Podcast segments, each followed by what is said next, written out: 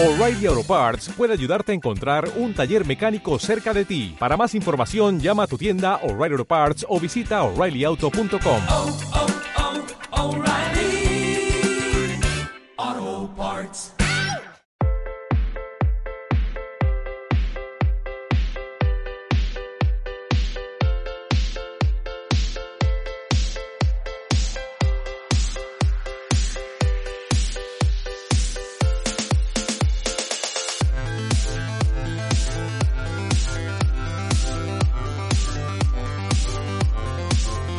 Lemuria es un lugar para aprender, para mirar y para crecer.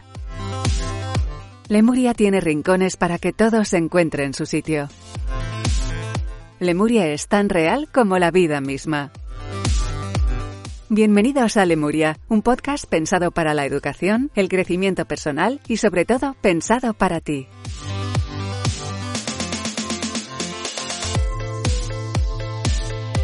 Bienvenidos a Lemuria, soy Rafael González. Hoy en el espacio, en el episodio de esta semana, recibimos a una psicóloga que ya nos acompañó hace un par de semanas y que, bueno, pues va a estar con nosotros en sucesivos programas, en sucesivos podcasts. Ella es Rocío Martínez, a quien ya saludamos. Rocío, buenas. Buenos días. Por estar con, con nosotros. Eh, lo comentábamos también la pasada semana, ella sigue atendiendo a sus pacientes en, en estas extrañas semanas, en estos extraños días que nos ha tocado vivir. ¿Y qué estás notando en ellos, por cierto? Después de cuántos días llevamos ya en España, esto hay que especificarlo, que son unos 25, 25, días, creo. 25 días 25. aproxi- aproximadamente. ¿Algún tipo de cambio en, en los pacientes, en la gente que habitualmente, además, no sé si por un, en un principio tienen algún tipo de, de, de dolencia o de enfermedad o de trastorno que, que estén consultando contigo, pero esto esté derivando también en otro, no lo sé. A ver, eh, lo cierto es que las primeras dos semanas había como, bueno, pues el sentimiento este de incertidumbre, ¿no? De qué va a pasar. Eh, bueno, solo son dos semanas, yo creo que se puede aguantar y tal. Pero es verdad que a partir de, de ese punto crítico de las dos semanas, dependiendo un poco de, de los problemas, vamos a llevarlo así, que cada uno tuviera, pues hay personas que ahora esa incertidumbre o se está convirtiendo en ansiedad o se está convirtiendo en tristeza, vamos a decir tristeza por no decir depresión, porque todavía es pronto para diagnosticar. Y pues bueno, problemas de un poco de, de confusión, de, de miedo. Hay otros pequeños tips ahí que estoy viendo un poco que asustan porque pueden ser indicadores de trastornos obsesivos compulsivos, ¿no? Del tema de la limpieza. Es algo que hay que mantener muy a raya. Y bueno, en cuanto a los hipocondríacos, pues intentamos trabajar un poco de, en pautas que reduzcan pues, actuaciones del tipo, oye, no, mira, no te estés tomando la temperatura cada cinco minutos, ni, ni ese Sí. tipo de indicios, ¿no? Al final es ansiedad. Pues algo debe haber pasado en mí porque siempre he sido muy hipocondríaco y con cierta tendencia al, al comportamiento obsesivo compulsivo y de momento lo llevo bien. O sea, no... lo llevo bien. Quizás porque-. Quizás porque como tú eras muy, muy, digo yo, ¿eh? no lo sé, pero quizás como tú has sido muy consciente de que puede ser que ya tuvieras este problema de base, desde primera hora lo has controlado. Pero aquellos que quizás no saben ni siquiera que esto se puede convertir en un problema, pues están dejando un poco fluir esos comportamientos compulsivos y esas rumiaciones automáticas, ¿no? Ya. Eh, Digo yo. Sí, no sé, vamos, lo digo porque eh, yo sí me, me declaro y además te- te- tengo un compañero, tengo un amigo que eh, esto es un chiste personal, pero lo comento porque fue así. Hicimos el club de los hipocondríacos. Él era el presidente, yo era el vicepresidente. Era, bueno, un club ficticio, evidentemente, pero bueno, nos divertíamos intercambiando síntomas de enfermedades, cosas que uno hace cuando es un poco más joven. Hasta que me picó una garrapata, que casi me envía al otro barrio y él me nombró a la, a la distancia, manteniendo la distancia que ahora se tiene, eh, socialmente, pues eh, yo estaba en el lecho del dolor en el hospital y él se asomó por la puerta y me dice, quedas automáticamente nombrado presidente del club de hipocondríacos. Porque fue una cosa como... y así fue. Eh, cosas que pasan en la vida. A lo que voy. Bueno, que yo tengo esa tendencia, siempre he tenido esa tendencia, pero es verdad que eh, vivimos en el entorno perfecto para los trastornos obsesivo-compulsivos, el limpiarlo todo varias veces, las manos, no sé qué, para preocuparte excesivamente por la salud, que en el fondo, bueno, pues es una de las, de las cosas de ser hipocondríaco. y yo por lo menos lo llevo relativamente bien. Sí es verdad que me noto raro. no sé si hay más gente que se nota rara, yo me, ya me noto raro de esto de estar encerrado, de, de ver a tu gente por el móvil, de, o sea, es, esto es, es normal, ¿no? También, supongo, ¿no? Pero, claro, para mí, yo necesito saber cuando dices raro exactamente a qué, a qué te estás refiriendo con raro, porque yo puedo Sí, entender raro. altibajos de, ne- de humor, de ánimo, o sea, hay veces que estoy bien, otras veces que me vengo como abajo, otras veces que... Pero no sé, bueno, es que eh. me, me estás hablando de, de muchos conceptos. Primero, el ser humano necesita sol, y es algo que nos han privado totalmente. No da el sol, no ha-. No da el sol en mi terraza, eso sí lo echo de menos, es verdad. Claro, el, sol te aporta mucha vitamina D y de alguna manera pues aumenta el tema de la serotonina, te da mucho, pues, pues te pone de buen humor, por decirlo de alguna manera. Eso es un, factor clave. No, no, no nos está dando el sol ni la mitad de tiempo que nos daba antes, salvo aquellos que tengan mucha suerte y tengan una terraza extraordinaria y puedan disfrutarla, ¿no?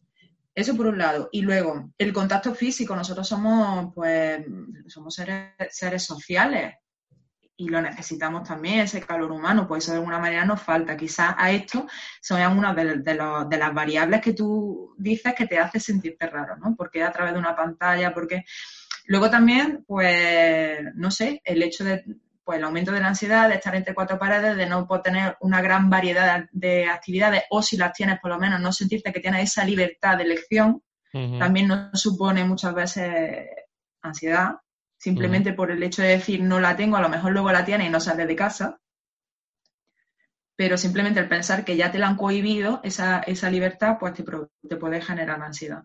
Bueno, no quiero ponerme ejemplo de nada, estoy hablando un poco de, de mí, pero entiendo que... No, pero entiendo que, que puede ser algo que comparte mucha gente que nos esté escuchando en este momento. Eso...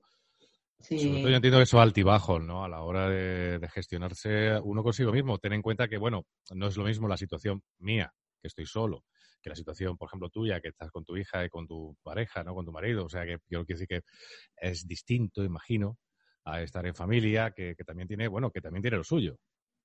Mira, hay un post, me va a permitir, pero hay, hay un post por ahí, bueno, yo soy mucho de, de memes porque me llega muchísimo, estamos en la época, y sale como la imagen de Jesucristo todo ensangrentado, no sé si la has Sí. visto, y No. luego sale, creo que se llama el actor Me Raya, yo soy malísima para, para los nombres de los actores, y decía mm, un soltero contándole cómo está llevando el confinamiento, la figura de Mel Raya súper bien vestido, a, a un padre de familia en el confinamiento con niños, ¿no? O algo así, salía Jesucristo todo ensangrentado.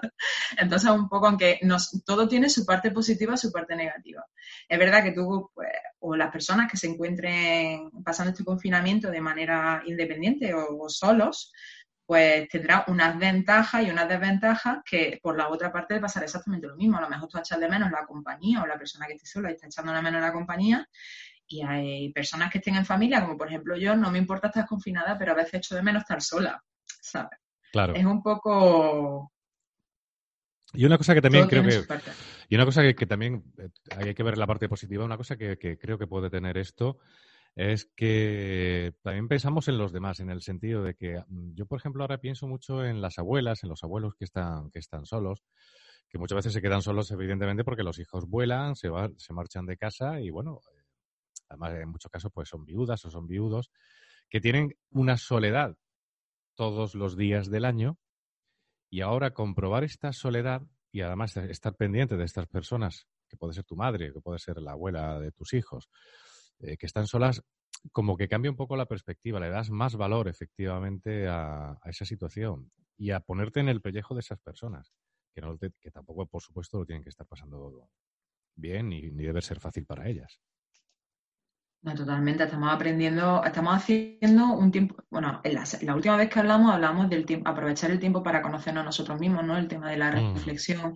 Sí, Pues básicamente es el trabajo que tú estás haciendo a nivel mental. De alguna manera también estamos empezando a valorar, nos sirve para un aprendizaje de valoración de lo que tenemos, de lo que no tenemos y de lo que, y de lo que realmente merece la pena en la vida, al final es un poco, pues eso, el contacto social que tenemos con nuestros familiares y bueno, de alguna manera pues vamos a poner en valor, valga la redundancia, a, a aquellos abuelos, a padres que vivan en soledad, los vamos a atender de alguna manera con mayor, con mayor afectividad cuando esto se acabe, o así lo, lo quiero entender yo. sí.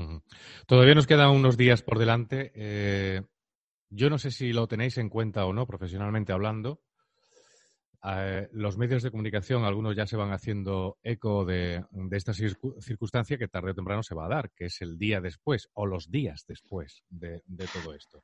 Días en los que seguramente el número de contagios se haya reducido, eso es lo que, lo que esperemos, eh, pero que nos van a cambiar en, muchas cosas. En nuestras relaciones sociales, en nuestro contacto con los demás, en la forma de relacionarnos. ¿Hemos pensado en esto? ¿Debemos pensar en esto también? A ver, yo creo que la gente o, o las personas en general ya están empezando a ponerse eh, en, en esa piel, ¿no? De hecho, bueno, por lo que estamos hablando con pacientes y demás, sí que lo están, sí que lo están pensando. Son muy, mm, no, no tienen muy claro cómo va a ser ese tipo de relación, porque de alguna manera pues está esa, esa, esa pues, de hecho hace poco me contaron el- de que iban a comprar y se le acercaba una persona mayor y empezó ahí que se me acerca, se me- como, una, como un miedo, ¿no? Entonces, por un lado van a aparecer Hay- la- aquella- hay- hay momentos pánico ya. Ya hay momentos pánicos, sí. Caray. Porque intentan mantener la distancia de seguridad y hay gente pues que de manera inconsciente, de manera automática, pues no se dan cuenta y se acercan más quizá de la cuenta. Entonces, ¿esto que va a traer a largo plazo? A largo, igual me estoy yendo un poco del tema, pero a largo plazo va a traer problemas de agorafobia, ¿está claro? Ajá. No, no te estás es- yendo del tema. aquello- estás- Aquel- aquellos miedos, aquellos miedos que, bueno, agorafobia para quien no lo sepa es el miedo a salir a la calle, pero no es miedo a la calle en sí, sino al sentimiento de malestar o ansiedad que le produce el hecho de estar en la calle y que nadie le pueda socorrer en un momento determinado. Entonces, esto extrapolado al COVID, pues al final es un poco lo mismo. Si yo salgo a la calle me puedo contagiar. Trastornos obsesivos compulsivos en el tema de, de la higiene de la limpieza, que es lo que estábamos hablando antes. Problemas de ansiedad y depresión. Nunca, nunca hemos estado tanto tiempo encerrados en un sitio. Eh, problemas de adicción, está claro. O sea, absolutamente. Se está ahora aquellos que habían iniciado tratamiento y demás, los que tengan recursos, pues ir- tirarán para adelante. Lo- lo- es decir, los que estaban ya en un mantenimiento, los que estaban iniciando, posiblemente estén teniendo recaídas o estén provocando lo que se llama una recaída ca- en cascada, ¿no? Que ya están pensando en cómo, pero no son conscientes. Y aquellos otros que no tenían todavía, eh, digamos, que estaban en el abuso, pero no que estaban en la dependencia, esa línea, esa línea, esa fina línea que divide el, abu- el abuso de la dependencia, pues quizás ya hayan dado el paso y no se hayan dado cuenta que ya están inmersos en un proceso mucho más complicado de lo, de lo que, de lo creen, de lo que creían. Digamos que esto para mí es un poco resumen lo que, lo que puede conllevar el COVID, entre otros muchos, claro. Socialmente, ¿cómo crees que nos puede afectar? Pues socialmente, obviamente las relaciones ya no van a ser, por lo menos en los primeros meses no van a ser tal, y- tal cual las conocíamos, pero porque no solo no lo quisiéramos nosotros, sino porque yo pienso a nivel personal que desde arriba nos lo van a imponer, que vamos a tener que seguir saliendo con mascarilla, es decir, que el contacto del que hablábamos antes, de, esa, esa con- confortabilidad o como lo quieras llamar con el otro, o la estima o el amor con el otro, de abrazos, besos, etcétera, pues se va a tener que limitar mucho. Además, los españoles que somos muchos de dar besos, ¿no? Esto lo vamos a tener que, que controlar. Eh, creo que vamos a mirar un poco con recelo al otro. Quieras que no, vamos a sospechar. Tengo miedo de que se empiecen a producir discriminaciones o algún tipo de exclusión, tanto con las personas que ya de por sí tienen algún tipo de vulnerabilidad por venir de, zo- de zonas de transformación social, como cierta exclusión hacia los mayores, hacia las personas de la tercera edad, porque quieras que no, nos están bombardeando con que el 80% de las muertes se produce, ¿no? Como que si ellos se contagiaran mucho más. Sí. Entonces, yo le doy vuelta a eso y pienso que a lo mejor podemos establecer ese tipo de exclusión. De hecho, el caso este que te contaba como anécdota, la muchacha, el que, el que le perseguía de alguna manera, de manera involuntaria, era un, señor mayor. Y pues no sé qué más decirte. En norma general, yo creo que obviamente eh, las relaciones no pueden establecerse de la misma forma. Por lo menos los primeros meses, hasta que eso hasta que esto ya no se nos olvide, ¿no? Que también somos los españoles muy de esto.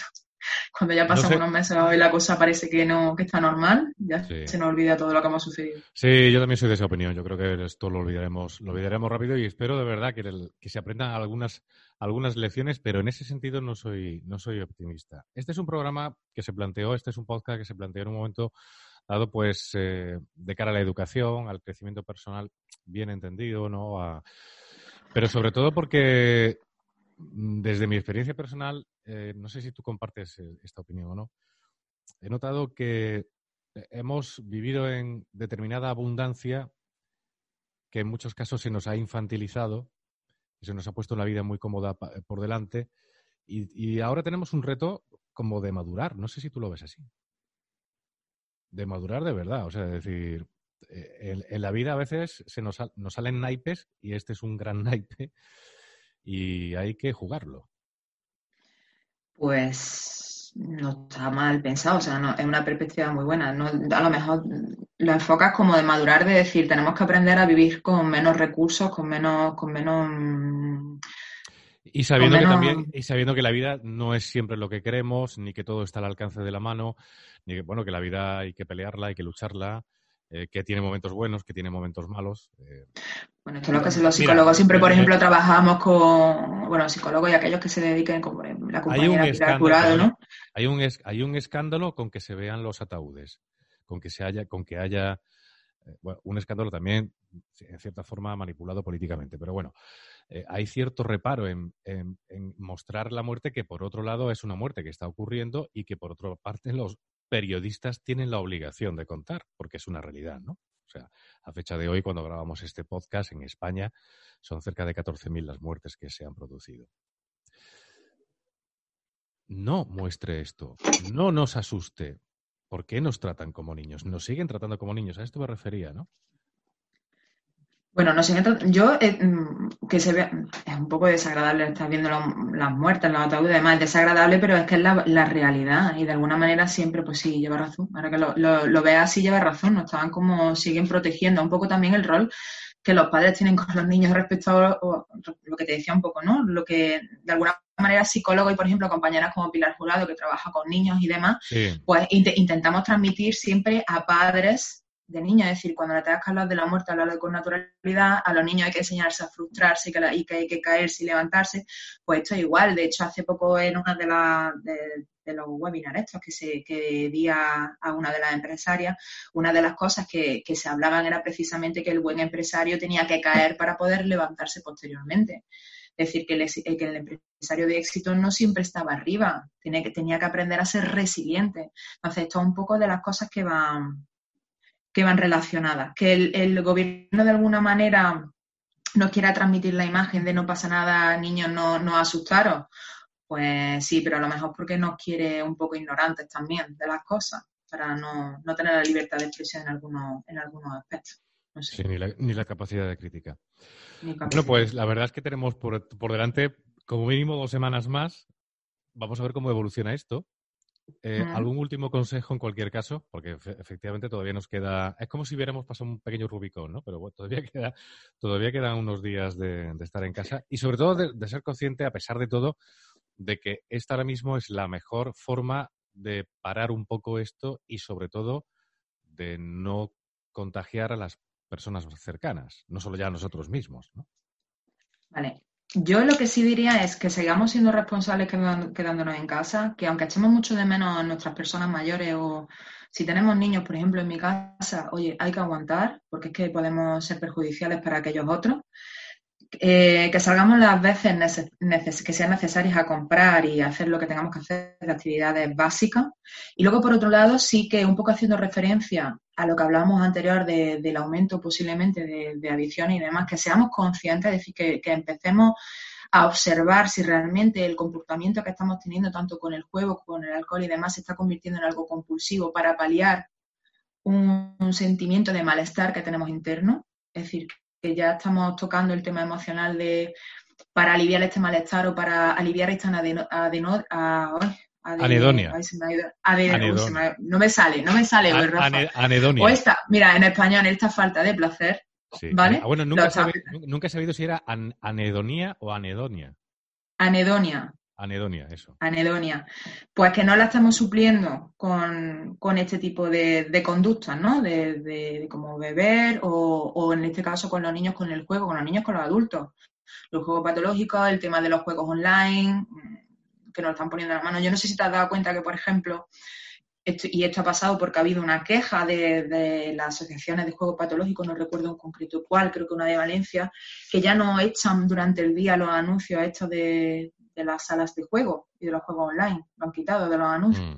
Mm, mm. Precisamente por una de, las de las quejas que se produce, porque estaba incitando aún más en que en vez de, poner- de, digamos, llenar ese espacio o este espacio que tenemos ahora a través de la lectura o a través de actividades que pueden ser nutritivas de crecimiento personal, eh, las cubriéramos con actividades que nos pueden llevar a largo plazo a un problema perjudicial. ¿no? Entonces, un poco por ahí van mis consejos. Y luego, en cuanto a aquellos que crean que pueden tener, eh, aquellos que se pregunten, bueno, yo es que limpio muy a menudo, pero ¿por qué me aburro? ¿En qué momento puedo estar entrando en un problema de patología?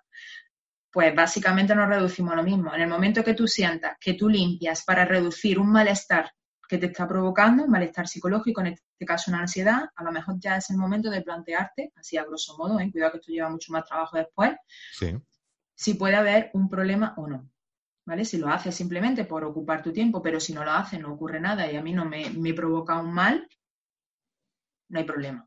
El problema viene cuando lo hago porque lo tengo que hacer y además si no lo hago me siento mal y si me siento mal me siento culpable y si me siento culpable además luego ya lo pago con el que tengo al lado y entro en una espiral. Ah, En mi caso lo pago conmigo, en mi caso lo pago conmigo mismo. Me enfado, me hablo y me digo y me riño. Pero bueno, no creo que llegue al punto ahora mismo. no, estaba de broma. Ah, Estaba de broma, no. Sí me sorprendo hablando solo en algunos momentos, pero bueno, eso también me pasaba en la vida antes. Bueno, pero eso también es normal, es bueno también hablar en voz alta y escucharnos, porque así de alguna manera estamos siendo objetivos de lo que estamos hablando. Rocío, ha sido un placer. Muchísimas gracias por estar con nosotros en este episodio de, de Lemuria. Fíjate que, que lo comentábamos la, la primera vez, que en principio nuestra idea era una y que de alguna forma se está se está aplicando, ¿no? pero que al final, bueno, pues por los acontecimientos está siendo otra. Pero bueno, tendremos tiempo y espero y deseo que sea así, de, de poder grabar estos podcasts juntos, en persona y de además tocar temas que seguramente a los seguidores de este podcast le... Muchísimas gracias, ánimo con esta situación, que también tenéis vosotros que animaros, no solo animad a lo, a lo demás, sino vosotros también. Y bueno, nos escucharemos, nos veremos en, en un próximo episodio, ¿te parece? Me parece. Pues muchas gracias, Rafa.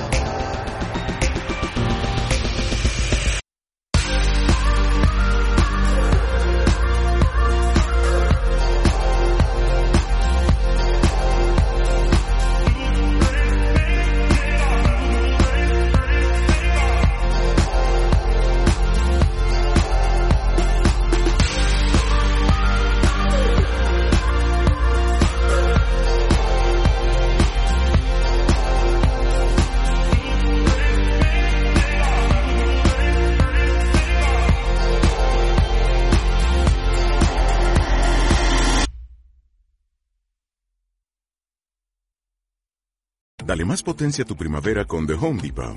Obtén una potencia similar a la de la gasolina para podar, recortar y soplar con el sistema OnePlus de 18 voltios de Ryobi desde solo 89 dólares. Potencia para podar un tercio de un acre con una carga.